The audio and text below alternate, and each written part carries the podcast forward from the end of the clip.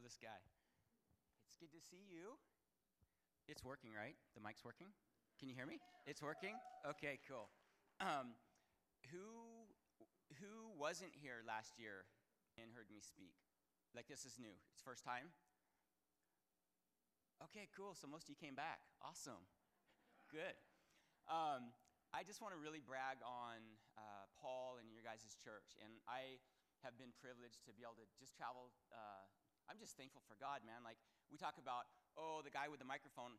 I was a tire guy, okay? Like, I worked on cars for 15 years before Jesus got, got, got my life. And so many times we, we may look at somebody that has the microphone, and you know what? He is the same person as the people sitting in the chairs.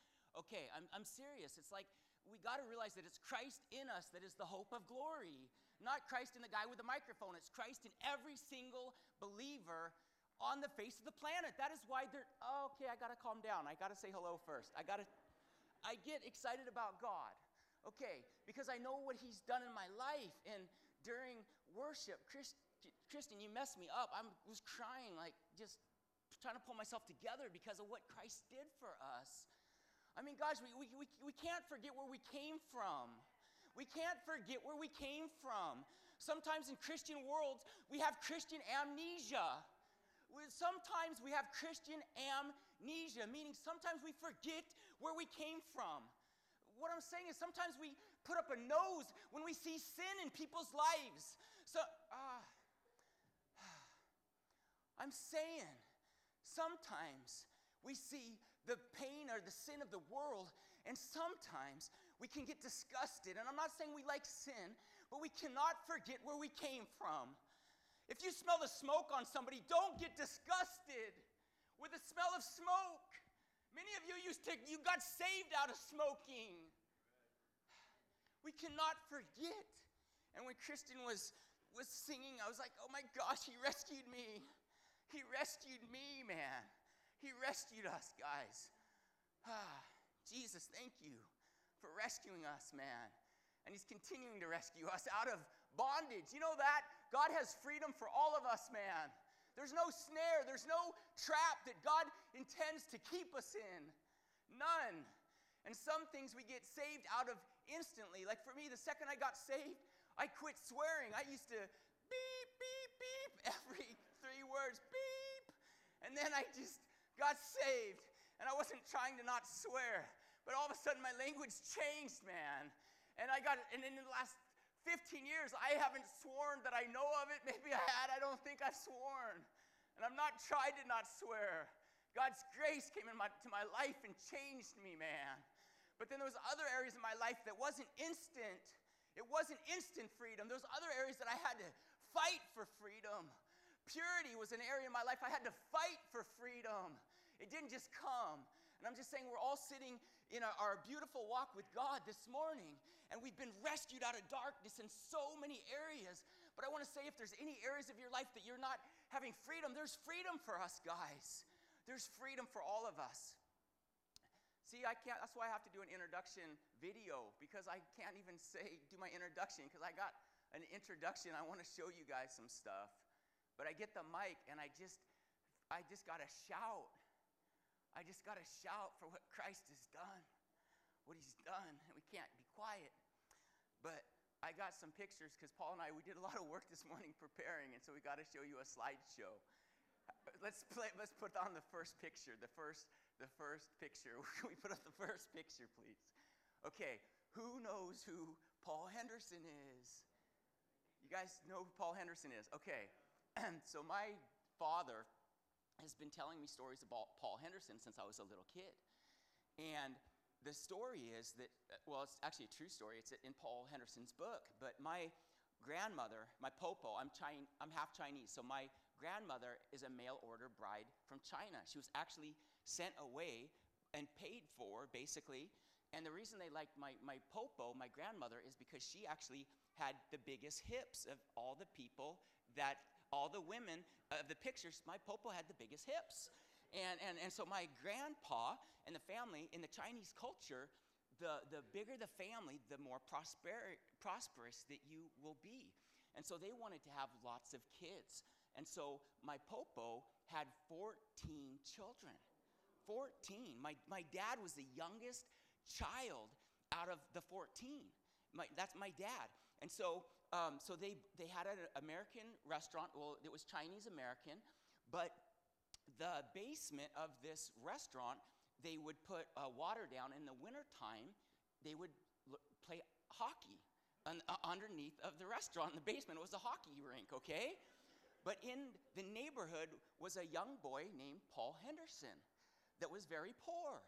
But in our, our family, the Chin family, there was a lot of hockey players, and we'll show you. Uh, some of them actually got to try out for the Maple Leafs back in 1944. But my dad tells me that my uncle Jack gave Paul Henderson his very first pair of ice skates. And Paul Henderson will mention this in his book.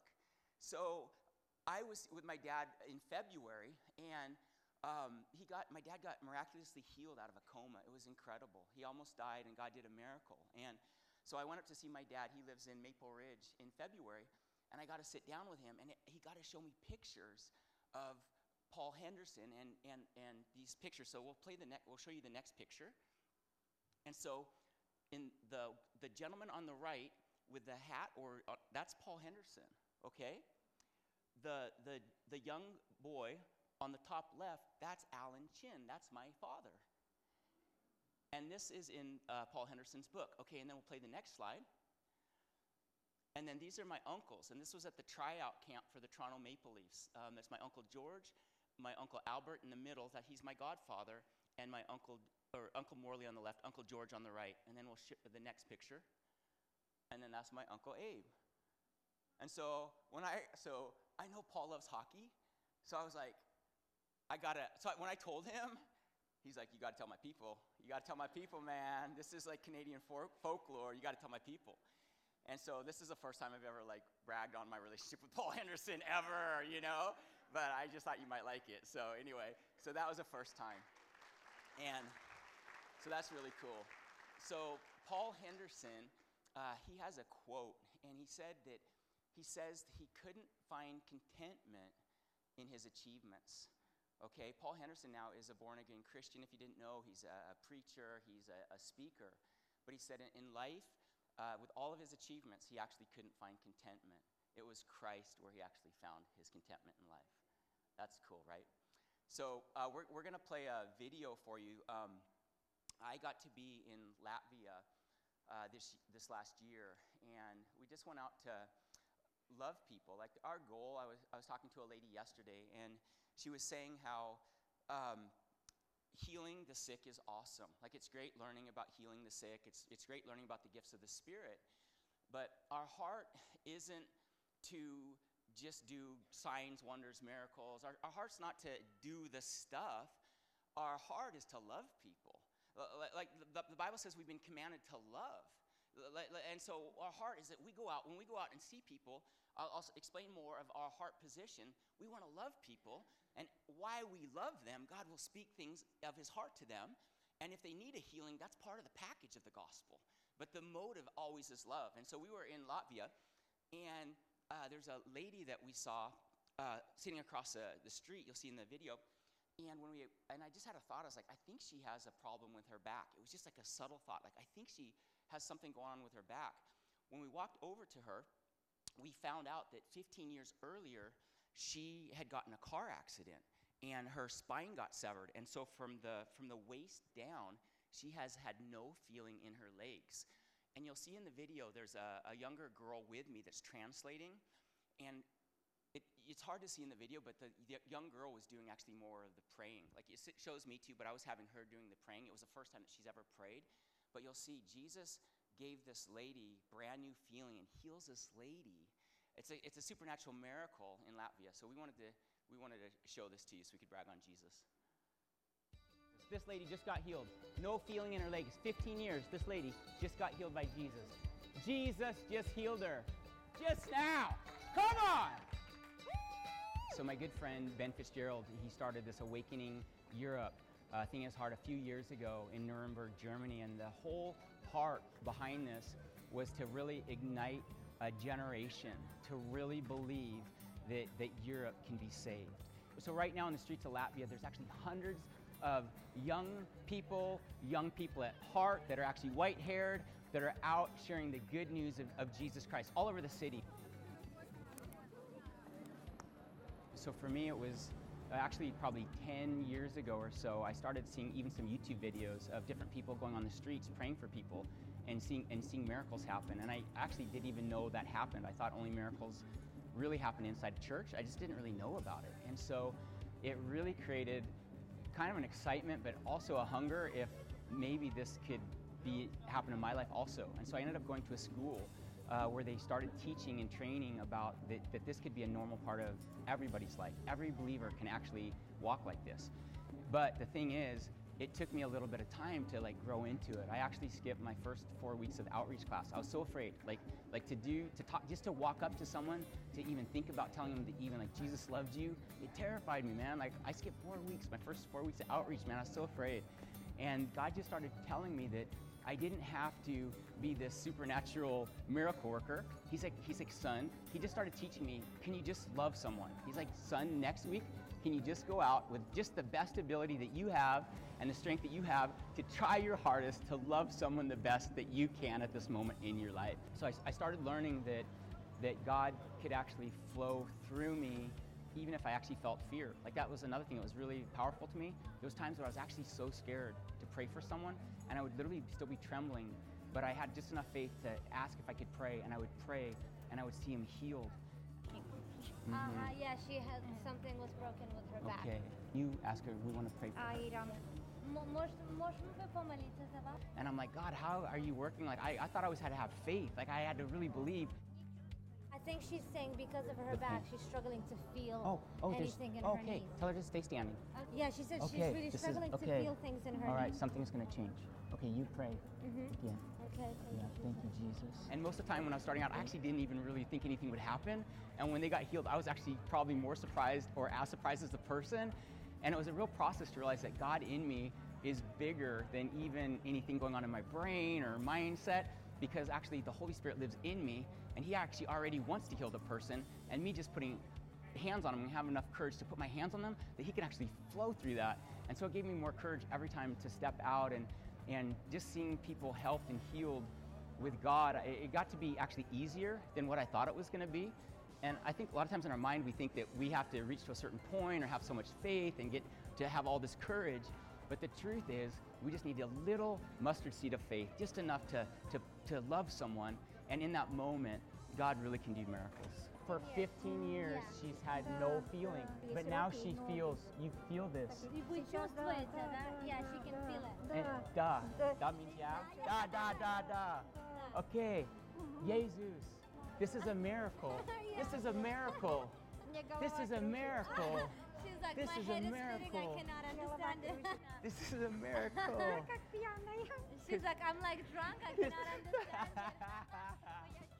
Miracles! Jesus! Woohoo! All right, I'm cool. I just got excited. Ah! She's like, I could be myself.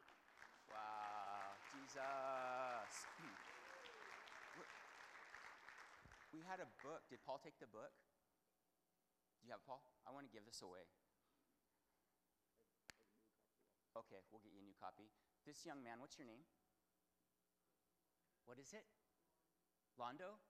Man, I the whole time during worship, I just kept seeing you, and um, I was asking Lord, who do I give the book to? And He said, that young man right there. Give him that book. And then I was thinking about uh, David. Do you know who David is in the Bible?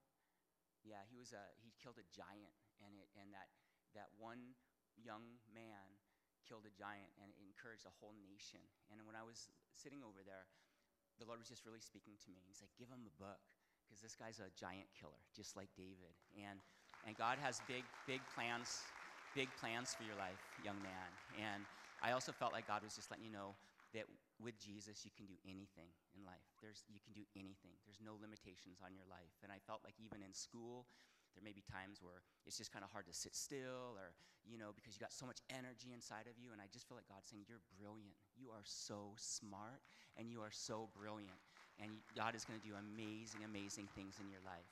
And Jesus loves you so much, man. So I want to give you, I'll give you this, but we'll give you a better, a brand new copy when we're done, okay, man? All right, bless you. Awesome.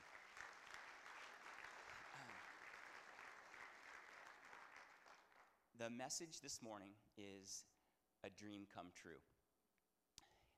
The, the, first, the first scripture I want to share with you, it's Ephesians 1 4 and 1 5. And it says, For he chose us in him before the creation of the world to be holy and blameless in his sight. In love, he predestined us for adoption to sonship through Christ Jesus in accordance to his pleasure and will. So, so what we're looking at here is God's intention for all of humanity before he actually created the earth was adoption to sonship.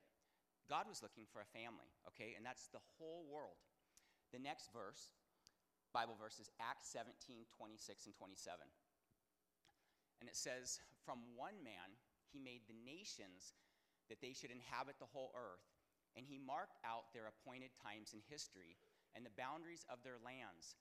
God did this so they would seek him and perhaps reach out for him and find him, though he is not far from any of us. So the previous scripture said how God's plan for all of mankind was adoption, but now we're starting to see how he's taking the big picture of all humanity, but now it's kind of narrowing down more personally. Because now he's, he's saying that from one man he made all the inhabitants of the earth. But then now he's saying that he marked out their appointed times in history, meaning that God knew our life that on the whole timeline of all eternity, he knew the timeline when you would exist in the big timeline. So now it's narrowing down to more of a personal focus on our life. And the boundaries of their lands, meaning that God actually knew, foreknew, that at this time in life, you would actually be living in this region during and this specific time. It's getting much more personal now, and individual now of his plan for us. The next Bible verse, Jeremiah 1 5 says, Before I formed you in the womb, I knew you. Before you were born, I set you apart. So this is God talking to Jeremiah now. And he's saying, I appointed you as a prophet to the nations. So, this Bible verse is, is very famous, it's, it's, it's very quoted. You see it on a lot of things that are hanging on walls. But the other day, it just really like kind of grabbed me fresh. And I'm like, I'm like, okay, God, you're telling Jeremiah before he was created in his mother's womb, you knew Jeremiah. Like, like, like, like how is this? Is it okay if I step down for a second? Step down for a second. How, how is it possible that, uh, what is your name again? Delando. How, how, how could it be possible? Be, because God says there's no respecter of persons, right? No respecter of persons. So we could put our life into the context of this verse. God saying, Jeremiah, before I formed you, I knew you. But he could say, Delando, before I formed you, I knew you. Right? What is your name? Rhonda? So he could be like, Rhonda, before I formed you, I knew you. What does this mean? Like, how? I can't know him until he's born. He didn't exist yet. You know, I couldn't know Rhonda before she was born because she wasn't here yet. How can God know us before we were formed? Ne- next slide. This is what I believe with all of my heart. Every, every, every, everything we see around us, everything was not just built. Like, like those chairs, these are beautiful chairs, by the way. Paul, good choice. They're comfortable, nice, awesome chairs. But these chairs didn't just pop up in the factory and now they're built. These chairs had to first be designed by a designer internally. Every, every invention, everything that's been crafted was, was first built internally in the heart of the designer. Does that make sense? Then the next stage is they're like, okay, we want to build the best chairs we ever have. what are we going to do with the chairs? We're going to have them be really comfortable. So if the preacher goes on longer, then the cus- you know, then the people are happy still. Like we're going to have really good cushions and the. But I'm just saying. But he starts writing, designing it out, and then there's a prototype and there's a process to things that are important, that are valuable. You actually take more time to build something that has the most value. Would you agree? If, if I gave you, um, if, if God said, hey, what's your name? What is it? Donovan. Donovan. If, if, if, if, a financier came up to you, a, a rich person, and said, hey, you go build you a dream house. Like, like no cost, you can buy anything. You could have gold plated walls, you could do whatever, no expenses spared. You wouldn't just go down and just buy the, the local track house that was just thrown together. You would research to see what is the best of the best of the best. And you would plan it ahead of time, wouldn't you? Okay, you would give it away. That's awesome, but you would want to give away the best. You wouldn't just say, hey, have this. If your heart's to bless someone else and you had no money, you would be like, you'd build the best to be the best blessing to give it away. The Bible says that we are the temple of the Holy Spirit. So, how much more did God think about our lives? And I'm saying, I don't know how much time it was, but in this verse about before I formed you, I knew you, it could have been 2,000 years ago. I don't know. But I know before each and every one of us was born, we first started in the heart of God. We first started in the heart of God. And so this is how I see it. I see in heaven, I don't know how many years ago, but I know before we were actually born, before our mother and father came together and there was a natural process of us being created, there was a process of God designing us in heaven before we were. Because even in Jeremiah's case, he says, before I, before I formed you, I knew you, and I appointed you as a prophet to the nations. Meaning, I'm not calling everybody to be a prophet. Some people are teachers. There was a specific calling and purpose on Jeremiah's life.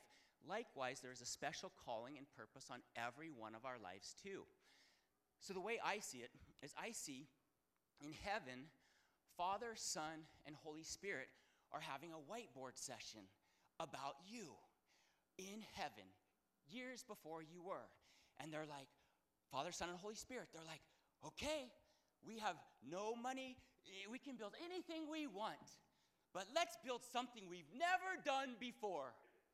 Let's build an original, somebody that's created in our image, but a unique expression that has never been manifested on the earth before. And so I see Father, Son, and Holy Spirit being like, okay, what are we going to put inside of him? And if it was Alex, Alex, when was your birthday? February 11th? 1996. So they're like, okay, February 11th, 1996, Alex is going to be born. What are we going to put inside of him that is special and unique, that is just him? And so, Father, Son, and Holy Spirit, they're like, let's make purity on his life a big deal. Let's make leadership on his life a big deal. Let's make faithfulness on his life a big deal. Let's make him so faithful that when he gives his hand to his wife in, July, man, that he's going to be faithful all the days of his life because we've created that inside of him. Let's make him kind, but let's make him powerful. Let's make him have such a meekness like Jesus, but let's give him a heart of a lion and they writing about him. And so on February 11th, on your birthday, I'm sorry, Vanessa, but you probably were in pain, you know, in the birthing room. You know, I have three children, I have five grandchildren, and I've been at every birth of my daughter, and I've been right outside the cover or the whatever you call it, the veil. And I'd be out there with my phone because I want to catch the baby's voice when he's crying, you know, and, and I'd hear my daughter like, ah! you know, I'm praying supernatural childbirth, supernatural childbirth, no pain, it wasn't working, supernatural childbirth. And I'm like, I was like, Grace, and my daughter's like, ah, and then I like put record, like trying to listen, trying to listen, no baby, okay, delete, like I'm waiting, you know, for like 45 minutes to an hour, you know, I want to catch the baby, my, my grandson's first cries. But Vanessa, I imagine Vanessa was like, probably in pain. You, you know, you have mama, mamas, you have kids, you're like, you're pushing, like, nah. But, but I don't see Paul and Vanessa and whoever was in the birthing room, they were not alone in that moment. Father, Son, and Holy Spirit, we're right there too. They're right there too. Alex is getting ready, and maybe he, I don't want to be too graphic, but maybe he's crowning. You know what I'm saying? And, and they're like, we're like, they're like, Father, Son, and Holy Spirit are like, he's coming, man. Here he comes, he's coming. This world changer that's to shake the world, here he comes. He's on the scene. And God never would ever look at Alex's life differently apart from his original design and his intent.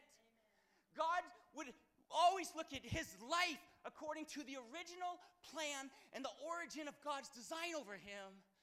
Does that make sense? And I thank the Lord that Alex is following God. I thank the Lord that he is, has his roots in Christ. But let's say something else happened in Alex's life. Let's say for some unfortunate circumstance, he was more like the prodigal son that was raised in a good family and raised with love and did mom and dad did all the right things. But he, but let's say Alex just made bad choices along the way. And Alex is in the pig pen and he was just making a mess out of his life. Father, Son, and Holy Spirit would still look at Alex's life, man, from the original design. From the original design. And that's our call that's our call as Christians. That's our call as Christians. Is, is not to point out people's darkness and sin. It's okay. It's not okay to sin. But what I'm saying, uh, we can look at people by the original design of what God had intended from the first place and meet them and love them. And, and I'm not saying that we just look past sin. It's okay. It's not. But it's not sin that God's looking at. Like Jesus came, not because of man's wretchedness, it's because their value that he saw and there was darkness that had contaminated them. He never, God never once just looked at humankind and was like, I'm so disgusted, man. I'm just so appalled. I just, there's so much darkness. There's just so much evil. I just don't even want to look. I'll turn away. Jesus, you go get them. No, man. The Bible says, for God so what? Loved the world. He saw his sons and daughters that he had dreamt of and thought of and had a destiny for get born into a life of pain, get born into a life of, of darkness. And, and, you know, sometimes sin done against us produces sin in us.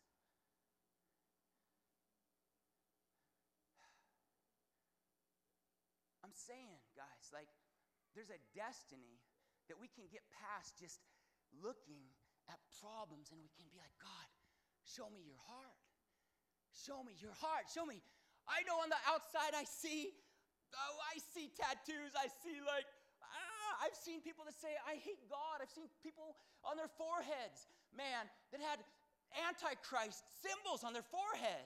I, have seen people that, that had tattooed their whole faces up and say, I hate God. You think that repulses him? You think that, like, he's like, oh, he's went over the line now. He's just too far now. He's got permanent ink on his face that can't be washed off. Do you think God does this? No. What do you think He's doing?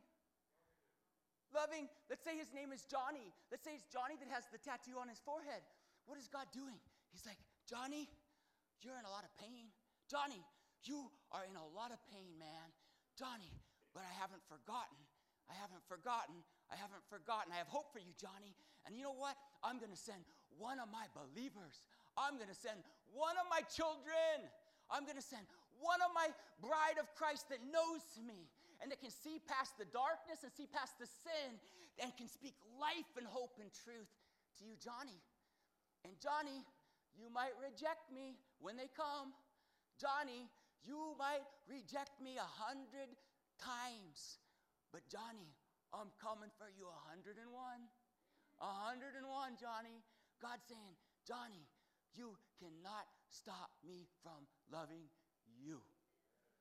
Amen. Our job is to be sowers of the kingdom of God. Sowers. We'll look at the next Bible verse. It says, We are created anew in Christ so we can do good things He planned for us long ago.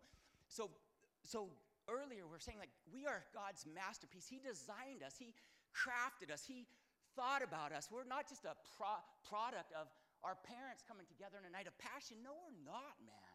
We're not. We're not. The Bible says, Call no man on earth your father. But now we have a heavenly father. Doesn't mean on Father's Day you're sinning if you send a card to your dad. Like, oh, it's Father's Day, but I don't want to sin. Bible says I can't say Happy Father's Day, call no man on earth. You know, don't, it doesn't mean that, obviously, guys. But what it's saying, Father means where we come forth from. Where's, where's our origin now? So, what it's saying is now that we're in Christ, it doesn't matter what our natural life, our past looked like. We have a new lineage now. We have a new bloodline now in Christ. It means all the old things are passed away now in Christ. Everything, beholder, is new. So, then the next verse. Okay, I'm reading this one. It's Mark chapter 4. We're going to start in 13, and I'm just going to read through it. It's the parable of the sowing in the four soil conditions. Because I said our job is to receive the love of God, okay? And I, I don't want to be up here. The, the problem sometimes when someone comes up here and we're like, we got to share Jesus, we got to evangelize, we got to spread the world, the ho- we're the hope of the world. It's all true. It really is true. In Moncton, I'm sorry, nobody else is going to reach Moncton. Well, there's other churches, but I'm saying the, the bride of Christ is going to reach Moncton. Like, like Jesus ain't coming down on a cloud and going to rescue. It's like, no. You know why? Because we're here. You're here, right? So he has hope for us. But there is the truth of the responsibility. But the problem is, is a lot of times we speak a message like this, and then condemnation comes, or it's like, I'm just not doing enough.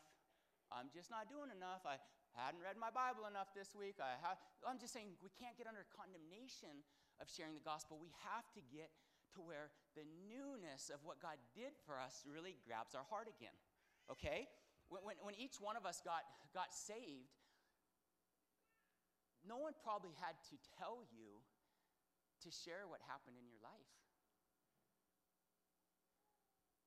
I hope I not, don't sound like I'm coming down. I'm not coming down on nobody, man.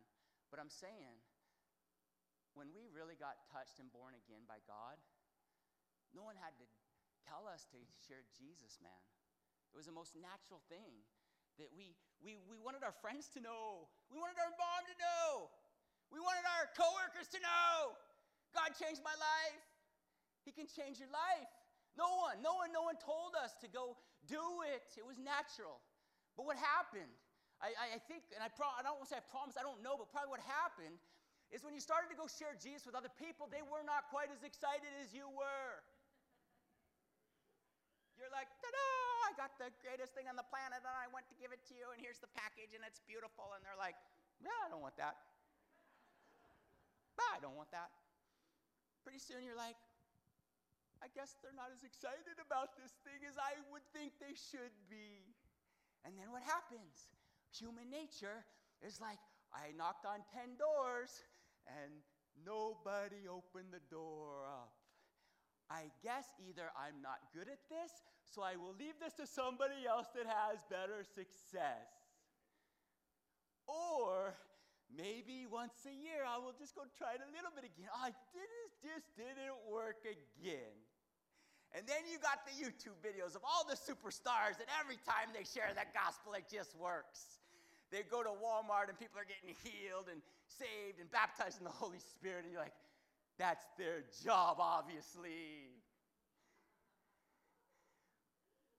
But what God wants, He wants to give us a heart that we have seed to sow.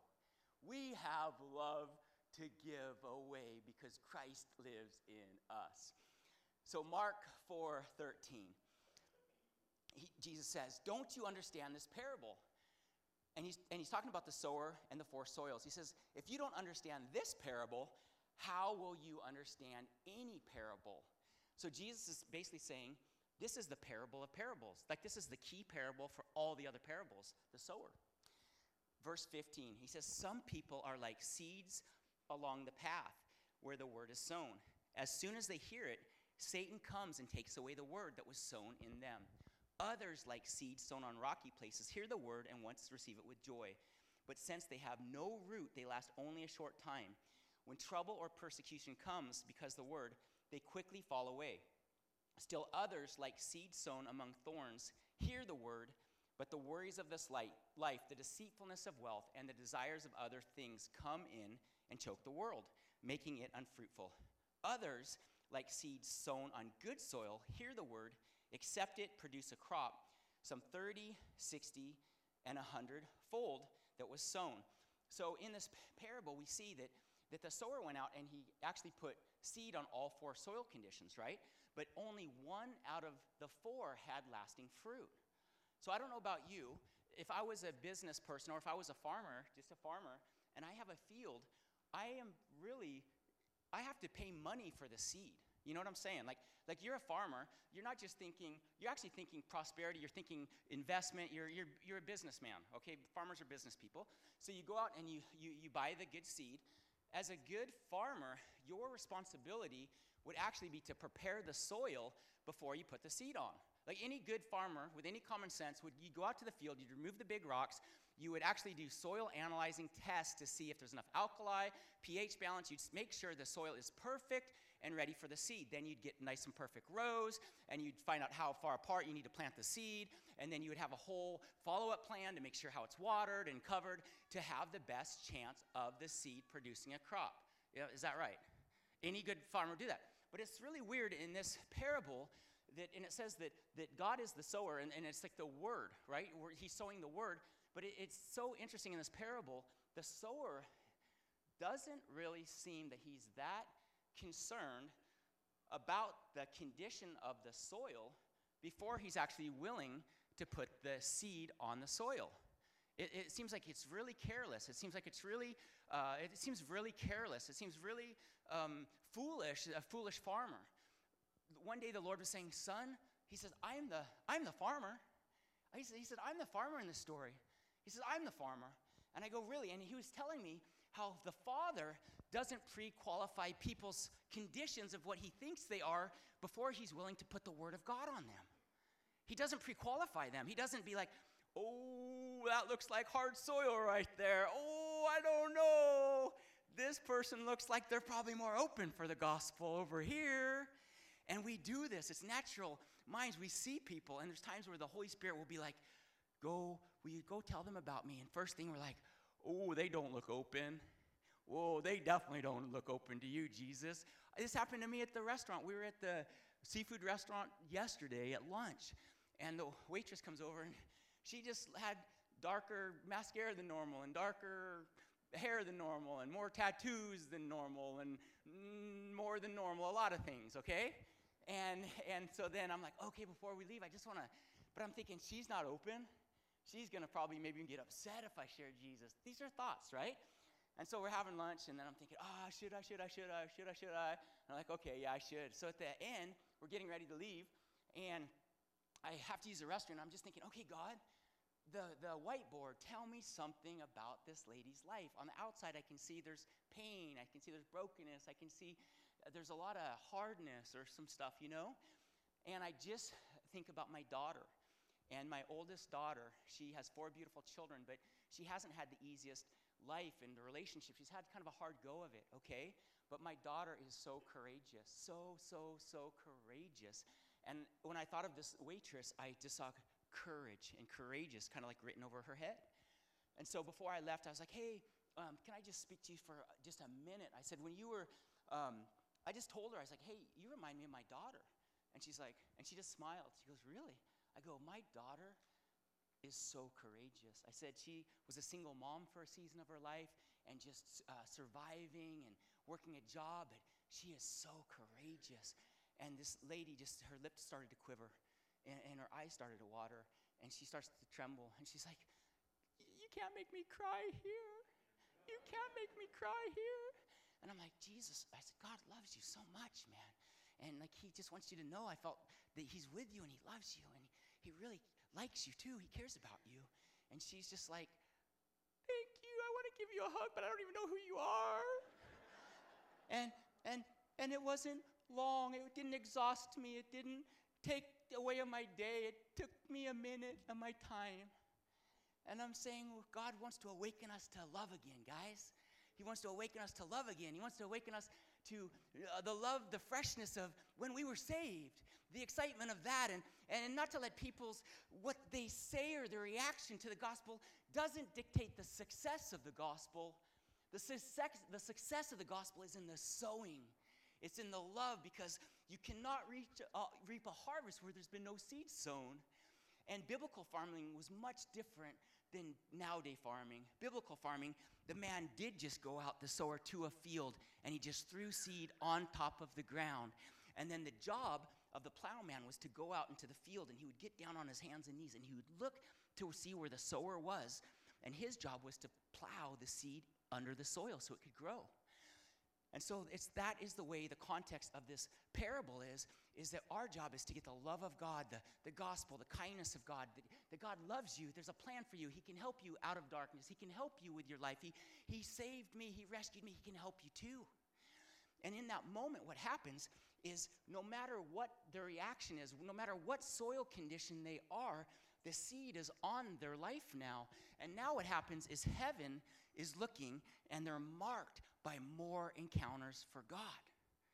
And so if someone, no matter what their response is to me, and I just say, hey man, Jesus loves you, man. Did you know that? He's got a plan for your life. He changed my life. He loves you. He, he likes you. Doesn't mean that he loves sin. He doesn't love sin, but he loves this person, so he wants to get sin off of him. He wants them to become born again because we have to be born into a new family to be saved. We have to be accept Jesus as our Lord and Savior, be forgiven and washed and made new. But God's plan is He sees us new. He sees through the blood of Jesus uh, to redeem mankind. And so, if no matter what the response is, I don't, I do care, but I'm like, they could be so bad. And honestly, very few people are like, bad. Most people are open. Most people are open. But no matter what the response is, I'm just like, it's too late. Like if someone says, don't ever talk, like go, like whatever, it hardly ever happens. But if the worst case scenario was he was so anti, I would be like, have a nice day, man. I'd have a smile on my face because I'm not rejected. I got seed on them. And I'm thinking, it's too late, man. Heaven sees the seed. It's too late. We met. It's too late. I already told you Jesus loved you, man. My job's done. It's too late. It's too late. You have seed on you. It's, it's a win win. And I'm going to close with this. Me and my wife, we were in Basel, Switzerland, and we were praying one night, and God just said, Go share me. Because that's how he talks to me. He's like, Go share cookies. Go share me. Don't be a share bear. Go be a share bear. We learned this in school. We got, we got the best product. We, it's not a product. We got the best thing the world needs, man. He's like, go share me, share me. And we're like, okay, where do we share you tonight? He's like, go to the anarchy bar. That's like, that's the crazy wild people that have like these things and they hate government, they hate church, they hate everything. They hate, hate, hate, hate, hate. I'm like, really? I was like, I don't even know German yet, God. Like, give me a few years, you know, until I go there. And so we go and we sit in a corner and, and we go and um, at the end there's this group of about 15 people there and we're like hey guys before we leave we just had a question. Does one of you have, problem, like, have a problem here with your shoulder and here? And, and they're like why do you want to know? I said because god gave us uh, some impressions that he wanted to heal some people. As soon as we said god god you know god you know? And i was like i knew that was coming. Like i knew that was coming. That's why he took us to the end of our meal to come say hi to you guys. So so, so, we, we, so then we start talking. There was this one guy in particular, man, he was just really angry. And then there was a girl, she's like, I'm lesbian. Uh, God can't love me. I was like, God loves you, man. You cannot push his love away. It doesn't mean he likes that lifestyle, but he loves you. He loves you. I didn't say it that intense because that's intense. I didn't say it like that. I said it nice, much more calm. And, and so then, uh, so I'm talking like these two people. And then my wife and her friend go and talk to these girls, and they're just sitting with them and they're praying for them. There's two girls in the corner that were really listening and hearing how God changed my wife and her friend's life, and they're just ministering to these girls in the corner. And then we said goodbye, and we're walking down the street, and, and we cross a bridge, and the Holy Spirit said, Stop. And I go, What? He goes, Pray for that young man. I go, Which one? He goes, The one that was the most angry with me.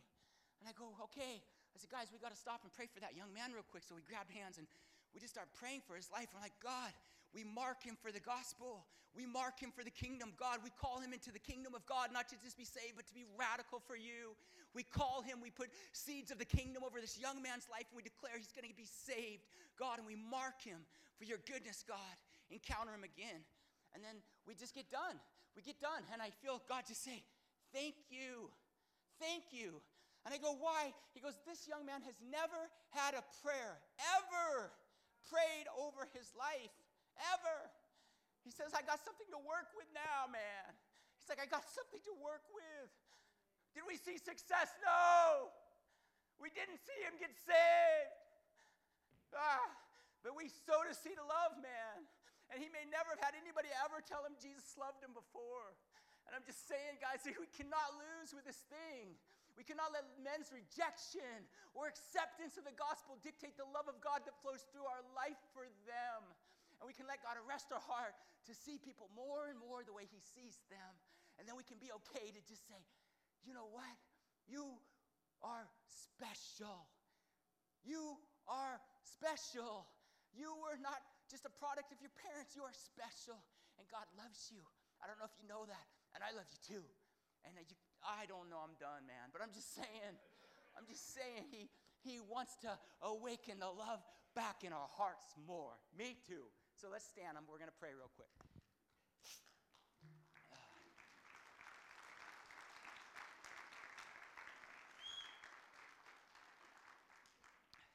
So just put your hand on your heart, because even when I was during worship, I was just feeling more broken than normal, man. And I was just, uh, yeah, crying. And I just feel like God wants to renew in our heart just the, the first love. Not that we've walked away, even I felt like I was getting renewed down there because busyness of life and sometimes even ministry, it just, it just is busy. And just sometimes God just wants to crack our heart open to remembering when He first saved us, man. Like, like let God take you back to the moment. Don't need to cry, I'll cry for you. I'm just saying, let God take you back to the moment when you first, just take your memory back right now, just for a second, and think about your life before Jesus. Maybe you were grown up in the church and you, it's great, but you still had to make a choice for Jesus to be born again at a certain age. But many of us, man, we, it was much different before and after. But just for a second, think of your life before Christ came.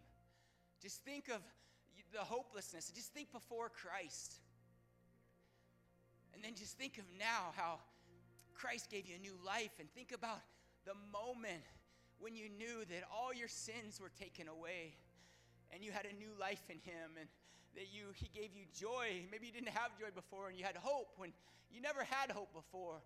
And it doesn't mean that you have don't have problems in your life. I have problems in my life man. I got kids that aren't walking with god now and i have some that are.